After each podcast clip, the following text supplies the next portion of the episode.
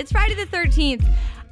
It's been a terrible morning for me already. I have this thing where I'm not joking. Every Friday the 13th, something really bad happens.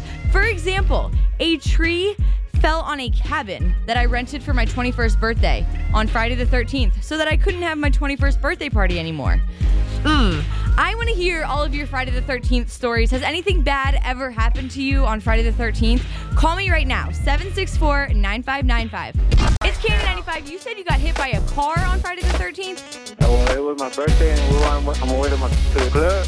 This lady, I guess she didn't see me in the truck. You know, I had to go to the hospital for a neck injury. Oh, that's terrible. On your birthday? Yeah, I'm on my birthday, too. Yeah, next time don't even celebrate. Just push it off a day.